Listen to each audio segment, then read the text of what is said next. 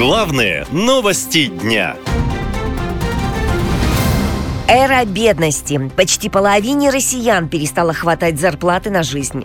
За последние полтора года граждан, которым не хватает зарплаты для удовлетворения основных потребностей, стало почти 50%. А еще в 2021 году таких россиян было в два раза меньше, только 25%. Таковы результаты опроса сервиса Headhunter.ru.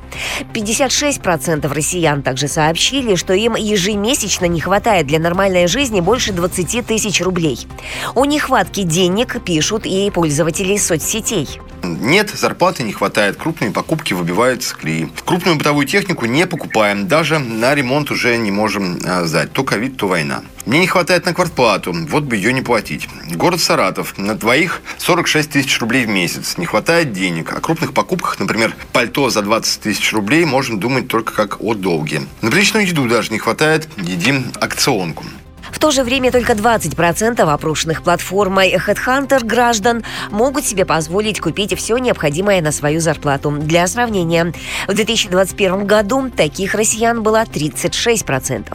Чаще всего на низкие зарплаты жалуются жители Москвы, Томской области, Татарстана и Приморского края. Около 40% россиян признаются, еле сводят концы с концами. Экономист Игорь Лепсиц отметил, что обычно данные опроса нужно умножать на 2, чтобы получить реальную картину. То есть похоже, что более 70% граждан России испытывают бедственное финансовое положение.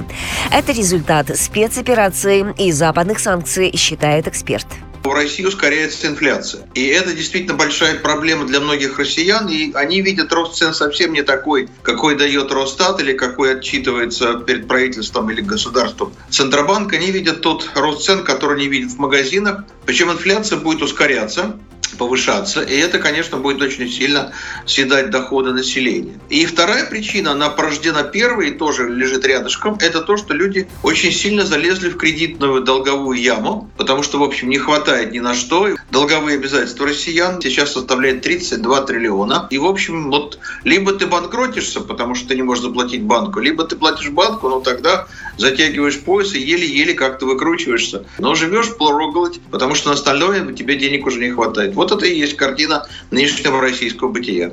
Ранее аналитики Центра «Зарплата.ру» сообщили, что большинство россиян мечтают о зарплатах от 133 тысяч рублей в месяц. Однако в Госдуме, ссылаясь на проект федерального бюджета на следующий год, заявили, на повышение зарплат денег нет. Во всяком случае, врачам и учителям. Кроме того, финансисты советуют россиянам готовиться к повышению налогов. А все потому, что расходы на спецоперацию нужно чем чем-то покрывать, а накопленных запасов за счет продажи нефти и газа не хватает. Поэтому за СВО заплатят рядовые граждане, говорят эксперты. Вот только деньги, похоже, придется отдать последние. Ведь в этом году еще около 250 тысяч россиян стали банкротами, говорит экономист Игорь Липсиц растет неуклонное число банкротств. В России началась даже реклама на телевидении «Социальное банкротство». То есть уже такая появилась услуга «Проведем за небольшие денежки ваше банкротство семей». Довольно много семей уже прошли банкротство, лишились права получать кредиты. Прекратился рост заработной платы, о котором, в общем, бодро кричали на каждом углу чиновники правительства. В сентябре зафиксировано даже снижение заработной платы. Соответственно, это будет означать, что выход из этой ситуации будет в виде банкротства. Либо банкротство граждан, либо банкротство компаний, которые которые не могут продавать, потому что их никто продукцию не покупает, бедные не могут купить и кредит на это взять не могут. При этом, согласно проекту бюджета на 2024 год, военные расходы вырастут как минимум на 11 триллионов рублей. Власти, по подсчетам финансистов, будут тратить на спецоперацию почти 30 миллиардов рублей в день. На эти деньги, говорят эксперты, можно было бы накормить всех нуждающихся, построить новые дома, больницы, школы, лечить тяжелобольных детей, продолжить дороги в села, заменить коммуникации, в конце концов повысить пенсии. Однако в правительстве по-своему видят использование денег российских налогоплательщиков. Как именно, недавно сказал министр финансов Силуанов, цитирую, «Все для фронта, все для победы».